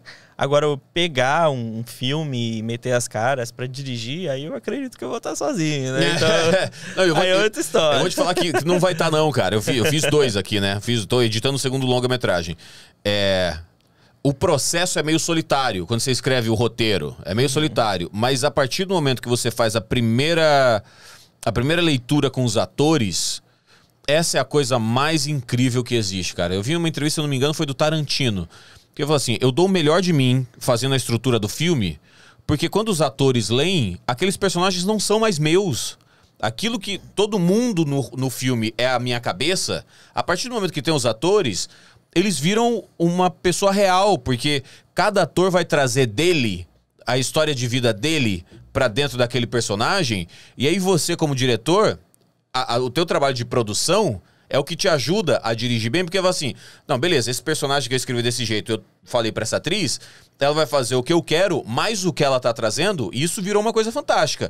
Outra coisa fantástica, outra coisa fantástica. Aí o diretor de fotografia, que você já tem a visão de luz, enquadramento e tudo mais, mas o diretor de fotografia também vai trazer a visão dele. Então, às vezes, você fala assim, não, eu imagino isso, isso, e aconteceu isso nos meus 2 filmes. Eu imagino a cena assim, assim, assado. O cara fala, beleza. Mas se a gente botar a câmera um pouquinho mais pra baixo aqui, ó, que a gente pega esse enquadramento e fala, ih, caceta, olha, isso aqui vai ficar bonito mesmo. E no final das contas, é teu. No final das contas, é dirigido, escrito e dirigido por você. Só que não é 100% seu. Todo mundo trouxe alguma coisa que deixou aquilo melhor. Eu tinha um baita cagaço de fazer um filme. Um baita cagaço. Mas eu tinha mais curiosidade do que cagaço. Chegou um ponto... que eu tinha mais curiosidade de saber qual era o processo inteiro do que esse medo, tipo... Puta, e se eu tomar uma decisão errada durante a direção? E a resposta é, tomei várias. Tomei várias decisões. Que eu chego na edição agora e falo, puta merda, por que que eu não fiz o close? É desse modelo. Por que que eu filmei só uma coisa? Aí eu digo, porque a gente não tinha tempo de filmar muito mais, o sol já tava descendo, ou era isso ou não era. E aí... você vai aprendendo. Então, no final das contas, você nunca tá sozinho mesmo. Eu concordo com a parte que você falou da curiosidade. Eu sou bem ousado pra isso. Eu acho que eu meto as caras e faço. Eu só não fiz nenhum projeto relacionado ainda. Não foquei. Porque eu quero fazer uma coisa muito foda. Claro. Muito foda. Porque, tipo assim, se for fazer meia boca, eu também nem faço. Claro. As pessoas que veem o meu trabalho, que já viram o meu trabalho, eu já dirigi clipe, eu já fiz vídeos de campanha e tudo. Então, a galera... geralmente gosta do meu olhar, da minha coloração, da maneira que eu faço. Isso é bacana. Mas eu ainda preciso trabalhar um pouquinho a minha questão de aprovação, digamos assim. Sabe quando você faz uma coisa que eu ainda... Tudo que eu faço hoje, eu sempre tenho algumas pessoas como referência. Falei, o que tu achou? Aí uma pessoa fala assim, eu não gostei disso. Pô, eu também não gostei disso. Então eu tô certo. Você entendeu? E quando você é diretor, eu vi isso até numa coisa que eu estudei sobre o Steve Spielberg. Você não pode mostrar quando você tá... Você não pode mostrar ali quando você tá fraquejando, sabe? Claro, claro. De maneira nenhuma. Não, você tem que ser... No set nunca. Exato. Você tem que mostrar ali pulso firme. E eu não sei se eu consigo ainda dominar esse pulso firme. Isso é uma coisa que eu preciso trabalhar em mim. Porque eu vou falar assim, faz isso. Será que eu tô certo mesmo fazer isso aqui? Não sei o que, entendeu? Eu perguntei para quando eu fui dirigir meu primeiro filme, quando eu fui dirigir o 2º, na verdade. O primeiro eu tava um pouco mais certo do que fazer, porque era meu filme. Eu escrevi, eu dirigi e tudo mais. O segundo eu escrevi e dirigi também, mas uma produtora me chamou para ser sócio da ideia. E eu virei sócio. Então tinha muita opinião dela, do que ela queria, como ela tinha imaginado aquilo. E o diretor de fotografia é um cara que ela chamou. Então o diretor de fotografia ficava muito mais assim, mas ela prefere desse jeito. E aí, como eu sou novato nesse mercado, eu ficava assim, puta, a assinatura é minha, dirigido por Rodrigo Fernandes. Será que eu tenho que cagar pra opinião dela? Ou numa discussão entre o que ela acha que é bom e o que eu acho que é bom, eu tenho que ficar com a minha, com o meu achismo? E se eu seguir o meu achismo e o achismo dela for o melhor? Aí eu liguei pra um diretor amigo meu do Brasil, que já dirigiu o filme pra caralho, Maurício Essa. Tá pra lançar agora o filme da Suzanne von Richthofen. Fez os filmes do Carrossel 1 e 2. O primeiro filme que eu atuei foi o primeiro filme dele, que é o Apneia. Ele é o diretor do clipe dos Racionais, o Diário de um Detento. Nossa. Então ele tá nessa há muito tempo, trabalhando nessa há muito tempo.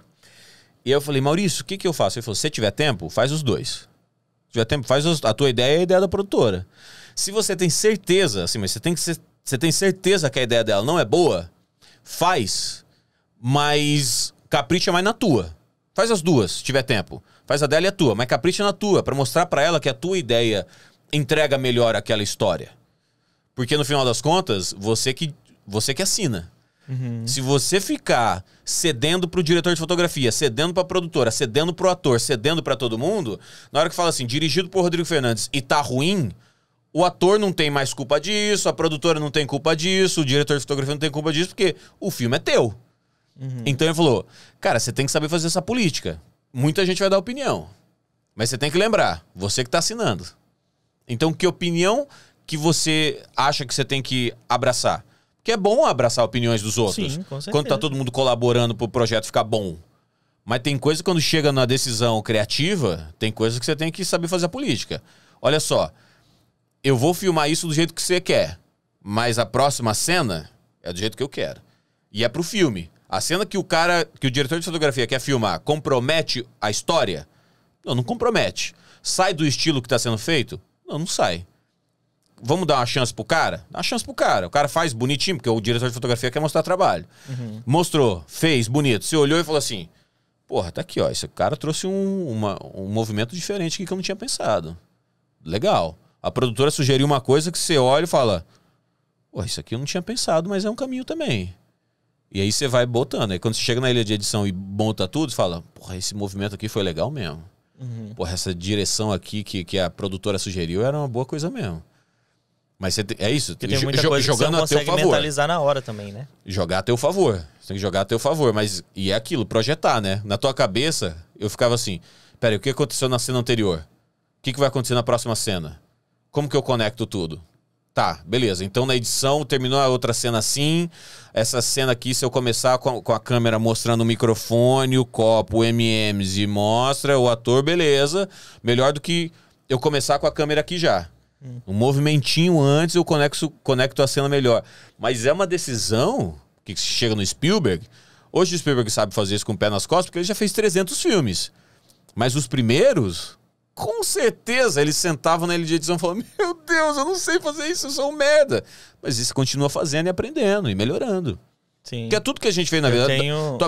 Teu primeiro tratamento de fotos, com certeza, não foi tão bom quanto o último que você fez nessa semana. Eu tenho um programa dentro da NATV, né? Porque nós somos meio que os donos do projeto, mas a gente não se vende como os donos do projeto. Cada um tem seu programa lá dentro. Então toda vez que a gente aparece para anunciar o nosso programa, né? E eu tenho um programa chamado Bate e Volta, que é um programa de viagens que você vai até o lugar e eu conto a história do lugar. Ó, tal lugar é mal assombrado, entendeu? Por exemplo, no primeiro programa eu fui para Martas Vinhas para gravar sobre Tubarão, que foi um dos primeiros filmes do Spielberg. Ele tinha 23 anos, cara. Que foi o primeiro blockbuster do cinema e tudo. Então, eu conto toda a história dele ali, da trajetória, dos medos dele. E foi justamente... E foi uma merda, né? Porque deu tudo errado. O tubarão... O tubarão não afundou. O tubarão mecânico não funcionou. Ele dobrou os custos. E o tempo de filmagem, né? O tempo de filmagem. Tudo. É muito legal a história dele, né? Aí tem um episódio também que eu vou pra Las Vegas, que eu vou mostrar o carro onde Bonnie e Clyde morreram e eu conto a história deles. Caramba, entendeu? Uma emboscada maneira. Então eu acho que é muito isso. Mas o que você tava falando do diretor aí, no final das contas, se você pegar uma dessas ideias todas que você colheu e fizer uma montagem bacana no final e você aprovou, ainda é sua ideia aprovada. Sim, claro. Agora, se você ficar com um resultado ruim... Aí influencia tudo, até na sua assinatura do filme, da sua identidade, tudo, entendeu? É, mas eu ainda vejo isso como um caminho, cara. É, que é aquilo, os teus amigos do Brasil que falaram, não, a gente vai sim, pô, e nunca vieram, é um pouco o medo que eu tinha, tipo assim, eu quero fazer um filme. Puta, mas eu ainda não sei fazer isso aqui, mas ainda, porra, eu preciso melhorar naquilo aqui. E aí chegou um momento que eu falei assim... Eu tô tão mais à vontade de fazer um filme e aprender fazendo um filme, aprender a fazer filme fazendo filme, que eu vou fazer, vou dar o meu melhor, com o meu background de tudo que eu já filmei e editei na vida, e aprender a fazer. E o primeiro filme é bem legal, a Dani tá no filme, é o Second Date. Ela tá no background comendo pizza. Eu precisava de extras. Quero ver. Eu vou te mandar o link. Eu precisava de extras pro filme. Aí chamei meus amigos brasileiros. E aí a Dani tá lá comendo pizza e tal. Comeu uma pizza de graça da Luma Onaris. Foi incrível. Uma cena no restaurante. Muito bem paga. Muito bem paga. Não, a pizza é boa mesmo. A pizza da Luma Onaris é incrível. E aí o Fábio Mantonelli, que já tinha trabalhado há muitos anos na Luma Onaris. Ele que fez a ponte com a Luma Onaris. Ele que me falou dessa Luma Onaris que tem um metrô que passa atrás, tem o trilho do metrô passar. Você tá na calçada, você vê o metrô passando. Então a cena começa acompanhando o trem, aí a cena vai indo pro trem, aí a cena desce, o foco muda, eu tô sentado ouvindo um podcast, dando risada, e aí tem um pessoal atrás comendo pizza, e aí corta pro pessoal, e aí quando corta, minha sobrinha, personagem, tá chegando... Então, assim, tudo funcionou muito bem, mas assim, com a ajuda de todo mundo. Por isso que eu tô te falando, nunca tava sozinho. Eu tava ali dirigindo que eu falava, não, na minha cabeça eu sei. Eu sei que essa cena vai começar com um trem vindo, por isso que eu arranjei essa locação, o Fábio fez a ponte, a gerente aprovou, mandei o roteiro pra gerente aprovar. Falei, cara, foi tudo incrível e tudo funcionou muito bem naquele dia. Então eu saí de lá muito feliz com as filmagens. E quando eu cheguei na edição, eu descobri que o cara do áudio fez a captação ruim. Ou seja, todo barulho de carro e trem que passava não estava isolado em mim. Então pegou a ambiência de tudo, velho. Aí você fala, puta merda, ok, vamos lá. Como limpar isso, como dublar isso. Mas é o que é. Visualmente, tinha tudo que eu queria. O áudio, puta merda, teve a minha fala eu tive que dublar em casa depois, porque tava impossível de ter. Só que como tava uma trilha sonora rolando, eu gravei com o meu microfone em casa, no computador, botei lá, cara, você não vê a diferença. Mas é isso, você tem que acreditar, acreditar e fazer, aprender fazendo. E esse é o caminho que eu sigo. Eu sou muito disso também. Eu meto as caras e vou. Por isso que eu te falei. Não, eu já tenho. Eu sempre sou desse aí. Esses dias a gente passou numa locação. Tem uma locação aqui perto aqui, que tem um trem abandonado, todo pichado e tal, não sei o quê. E aí a galera meio que fica na dúvida. Será que isso tá dentro de uma propriedade e tal, não sei o quê? Aqui nos Estados Unidos todo mundo tem medo, né? Ah, não sei o quê. Porque aqui você pode ter arma. Aí é mais difícil você entrar numa propriedade pra ver se pode. Tá. Aí um amigo meu até não queria ir, tudo com medo. Passou. Aí depois fui na segunda vez e falei, quer saber, vou meter as caras, vou lá. Como é que eles vão fazer? Eles vão me tirar. Falar que não pode. Eu chego nos lugares assim, na maior cara de pau, né? Sai o fotografando, modelo, aí daqui a pouco o cara, ei, não pode fotografar na frente do prédio, não, porque aqui tem isso também. Você não pode fotografar na frente da calçada do prédio. Ah, é? Se você pegar a fachada do prédio, não pode. Uau. Aí eu falo, I'm so sorry, não sabia, tá, beleza, mas a foto já tá ali. Claro, É uma regra da produção que é melhor pedir desculpa do que pedir permissão, né? Subo o drone, pá, ei, no drones here. Eu falei, I'm so sorry. E aí já vai gravando. Desculpa. A descida eu tô descendo, peraí. Uai, que demais. Ele não pode fazer nada, não pode tomar meu cartão. É a única coisa que ele pode me avisar, entendeu? Sensacional. Que ótimo, velho. E aí você tem, agora que você tá por aqui, você tem plano de conhecer outros lugares dos Estados Unidos, ou filmar em outros lugares, ou morar em outros lugares, ou Boston é tua base, ou o sonho antigo de ir pra Europa ainda existe dentro de você? Existe. Mudou? Como tá? Existe, eu quero conhecer outros lugares sim, do mundo, dos Estados Unidos também.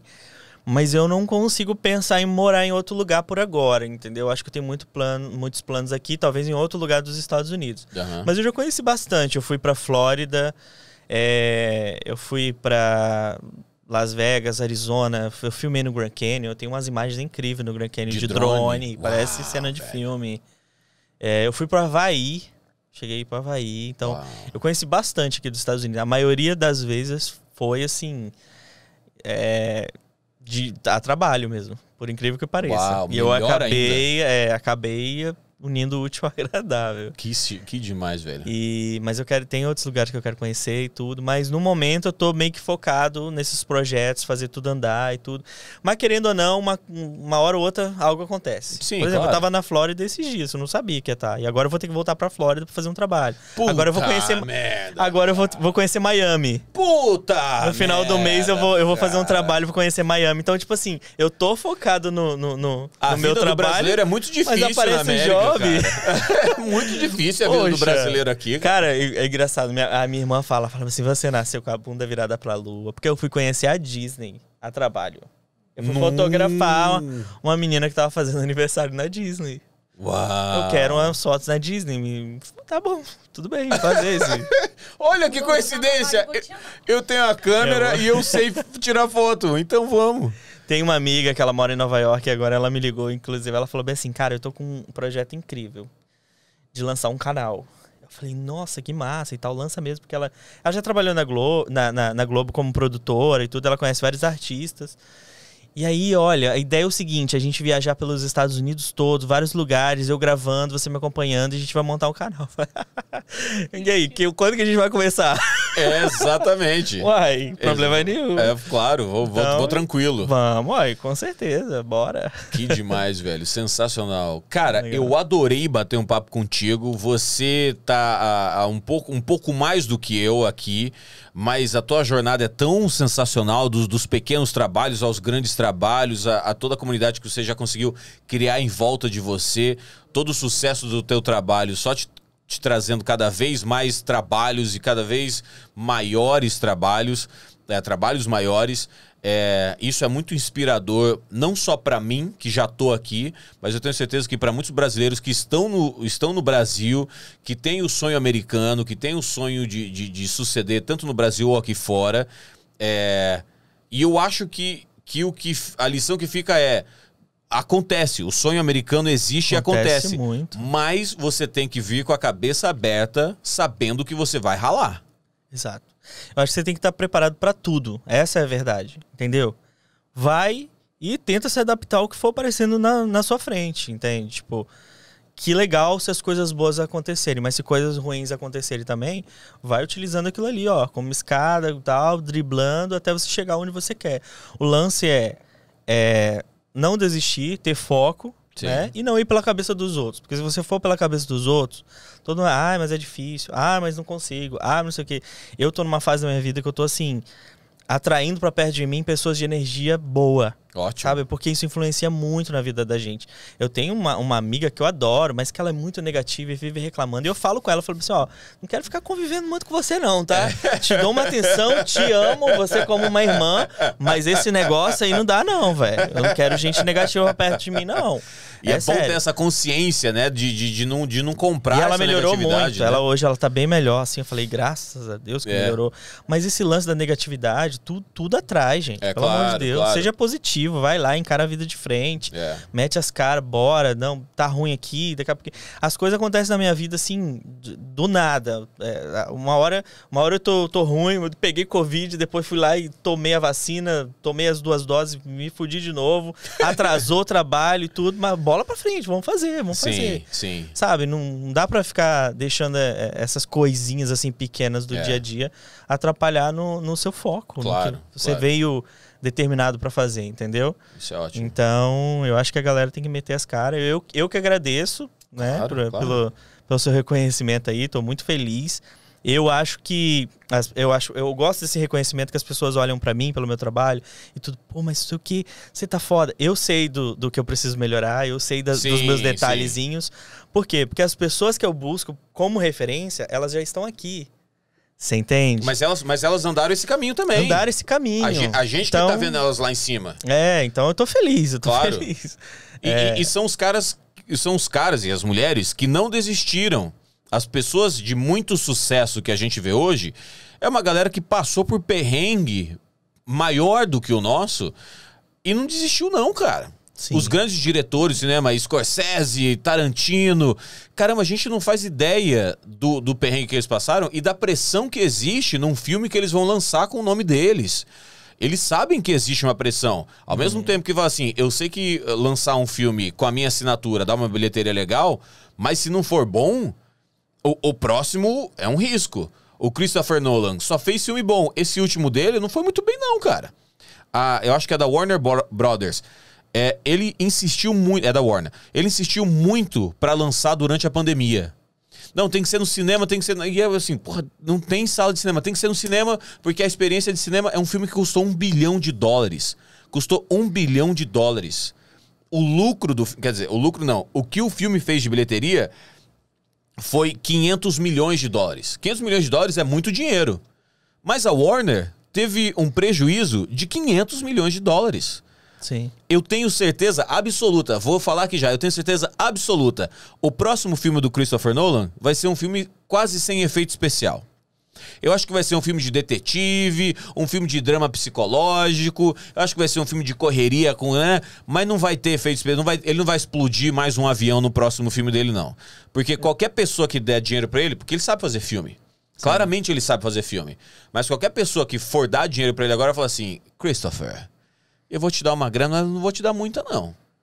Porque fazer a Warner Brothers perder $500 milhões dói. Dói. Sim. Mas ele não vai parar de fazer filme por causa disso. Você viu o filme novo que saiu do Mortal Kombat? Vi, assisti. Você assistiu? Rolou umas críticas na internet, né, sobre o personagem novo que eles colocaram como central da história. Que é bem ruim mesmo. E aí rolou a crítica, todo mundo reclamando e tal, não sei o quê. E aí caíram de pau em cima do diretor, né? Sim. O diretor veio a público numa matéria falar que aquele personagem foi uma exigência da produtora. Uau! Olha, entendeu? Aí. Então, olha só, a galera não sabe, né? É isso? E aí ele teve que falar. Ele falou, cara, pra mim não faz sentido botar um personagem novo, mas eles exigiram. E é isso. Eles achavam que precisava ter um personagem orelha ali pra contar toda a história e tal, pra fazer a galera entender o que que era. Não, nossa, mas o Mortal Kombat existe há 30 anos, não precisava de um novo personagem. Então, assim, aí é esse tipo de coisa que acontece que a gente não vê, né? É, que cai no ombro do diretor. Cai. Então, por isso que é aquilo. Você negocia até um ponto. Porque, imagina, caiu no teu colo assim, você quer dirigir o próximo filme do Mortal Kombat? Você fala assim, porra, eu quero. Porra, eu quero. Ah, o Robocop do Padilha, do cara que fez o Tropa de Elite. Qual que é o primeiro nome do Padilha? José Padilha, exatamente. Ele fez o Tropa de Elite, foi um puta sucesso, veio pros Estados Unidos pra dirigir o Robocop. Acho que era uma ideia dele e tal, o estúdio comprou, porque, porra, a Tropa de Elite é sensacional. E não foi muito bem na crítica, não. É o último, né? Eu acho que eu nem assisti. Pois é, não foi. Eu assisti, é bom, mas assim, é bom, mas existe uma nostalgia incrível com o Robocop original. Então, não foi bem, e ele não fez outros filmes depois disso, assim, grandiosos, como Tropa de Elite ou como Robocop. Então, é meio que assim, puta, o quanto eu devolvi ou o quanto eu não devolvi, mas o quanto eu tenho que não desistir. E a resposta é 100%, você não tem que desistir. Você não tem que desistir. Não. Porque a história que se conta é o que você produz, não é o que você não produz. E todos os caras aí que tem uns filmes irados aí, fodas, todos eles já fizeram filme ruim. É, exatamente. É, que tipo, não emplacou, flopou e bola pra frente. O Scorsese mesmo, eu vi uma entrevista dele falando, ele foi, o filme do Coringa, do Joker, o Scorsese foi chamado pra dirigir, aí ele topou, depois não topou e falou, vou ser produtor executivo, e depois acho que ele nem virou produtor executivo, no final das contas. Ele falou, não vou fazer. E aí o Todd Phillips fez muito baseado tanto no Rei da Comédia, do Scorsese, quanto no Taxi Driver, que é do Scorsese também. E o Scorsese falou, puta, eu não me envolvi com o filme depois de um tempo, porque quando ele lançou o Taxi Driver, ele falou que no final do ano ele estava se arrumando para ir para festa de Réveillon e a TV estava ligada. E aí o cara da TV tava falando assim, e vamos para o flop do ano, Taxi Driver. é um filme que não deu dinheiro quando ele foi lançado. Porque era muito revolucionário. Era muito do taxista que para proteger a menina, vira assassino. Foi uma cagada. E eu acho que O Rei da Comédia também não foi um filme que deu certo. Só que passaram-se os anos, os dois viraram clássicos do cinema americano, mas o Scorsese tinha essa mágoa assim, puta, eu não quero reviver isso de novo. Eu fiz um filme que foi o flop do ano. Assim, o pior filme do ano de 1970, não sei o que lá... foi o Taxi Driver do Scorsese. Uhum. E ele assim, puta, não vou fazer o filme do Joker, porque, né... Assim, mas é o Scorsese, ele não parou de fazer filme. Ele virou Martin Scorsese. Sim. Então eu fico numa dessas assim, puta, meus filmes ainda, apesar de eu gostar deles como eles não são gigantescos, mas eles também não são por nenhuma produtora. Eu que tô fazendo. Eu quero aprender fazendo. E lá na frente, eu vou olhar pra trás e falar assim, cara... eu fui fazendo uns filmes, cara. E em algum momento vai dar certo. Show, massa demais. Claro que vai. Eu já quero ver esses filmes aí. Vou botar eles na NATV Play. Olha aí, vamos lá. O primeiro tá pronto. Eu te mando o link, você assiste. Se você gostar, vamos conversar sobre isso. Vai ser do caralho. Show de bola. Meu velho, valeu. Muito obrigado. O prazer foi todo meu. Muito bom o papo. E olha só, o Do Norte das Américas é uma produção do Brazilian Times, que tem o comando do Paiva Júnior. Do Júnior Paiva. É Paiva Júnior ou Júnior Paiva? Júnior Paiva. Júnior Paiva. Que tem o Senior Paiva. Não, mas é o Paiva Senior, né? É o Júnior Paiva, mas é o Paiva Senior. Isso que deixa a minha cabeça maluca. Mas é da Liliane Paiva também, com produção da Dani Degg e direção técnica do... eu ia falar Gabriel Nascimento. Do Guilherme Nascimento. Sem esquecer também da patrocinadora, que é a Sling. Você que tem saudade do Brasil, você que quer assistir conteúdo brasileiro...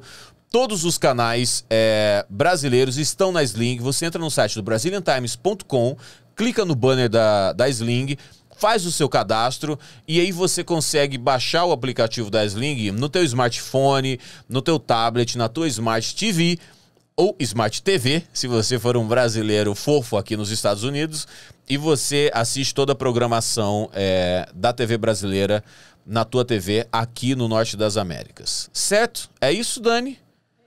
Muito obrigado, senhoras e senhores. Não deixe de assistir e ouvir os outros programas do Norte das Américas aqui nessa rede que você está assistindo ou ouvindo. Tá bom? Eu sou o Rodrigo Fernandes. Um abraço e até mais.